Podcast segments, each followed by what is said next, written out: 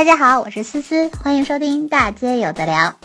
每到九十月份，校招硝烟弥漫的时候，都会有同学在问：为什么我很牛，我的简历却没通过筛选？为什么我的同学不如我，却得到了面试机会？为什么我投了那么久，迟迟没有回应？那么多的为什么，你是否想过你的简历写对了吗？今天我们就从 HR 的角度聊一聊。应届生，你的简历能否入了我的法眼？部门新入职的小鲜肉问我，筛简历时会不会看心情？感觉 HR 似乎会掌握着求职者的生杀大权，留与不留简直就是一念之间。不得不说，有时候面试行程安排的很满，再看看邮箱里的那几百封简历，的确会产生视觉疲劳。这些年密密麻麻的简历，算是赐给了我一双火眼金睛。我通过快速浏览简历里的关键点，丝毫不符合要求的，自然会绝情的删除。HR 在筛选简历时，会按照一定的流程，以最快、最便捷的方式，迅速找到自己想要的那个人。首先，态度决定一切。我多年以来秉承一个观点：工作态度不端正的人，工作质量都不会太高。如何才能通过一个人的简历来推断他的工作态度呢？看细节。第一。简历是不是从网上荡下来的模板？第二，整体排版是简洁有序还是混乱不堪？三，内容是否冗长？四，表达是否过于口语化？五，简历是否一眼望过去就能发现错别字？以上这些问题看似容易，却屡见不鲜。细心真的很重要。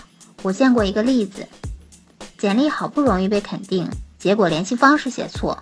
你再优秀，也只能情深缘浅，多可惜！你的简历信息得过了自有的校招系统。目前不少企业开发了自有校招系统，HR 通过设定关键词，就能快速筛选同学投过来的简历。例如，如果公司对客户经理的招聘需求有一项为英语过六级，成绩在四百二十五分以上，那么在筛选简历时，未达到此项要求的简历就会被无情筛掉。所以在投递简历之前，请记得先确认招聘需求。一份诚实胜过千万虚假，千万不要耍小聪明。网上摘抄党注意了，HR 是可以凭经验看你的经历是否注水。经历捏造党也要注意了，你的实习经历是可以通过同行业 HR 了解的，请不要抱有侥幸之心。当然，即使在初步筛选简历时侥幸通过。面试时，通过观察言行举止、回答问题的情况，很快就能判断出简历的真实性。慎重展现学习、工作能力。简历并不能完全体现面试者学习和工作能力，但也能在一定程度上说明问题，如学习成绩。我认为学习成绩或许不能作为能力参考，但假如你挂太多科，学习能力就有待考量。你可以不喜欢所学专业，自己有专攻的方向。可这不是挂科无数的理由。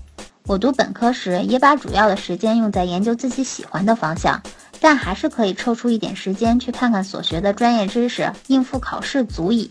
如竞赛获奖，奖项是能力和潜力更好的印证。对于面试官而言，相比于在简历中写电子设计制作能力强，相信全国大学生电子设计竞赛一等奖会更有说服力。嗯，今天时间差不多了，我们就聊到这里。明天我们再继续聊吧，拜拜。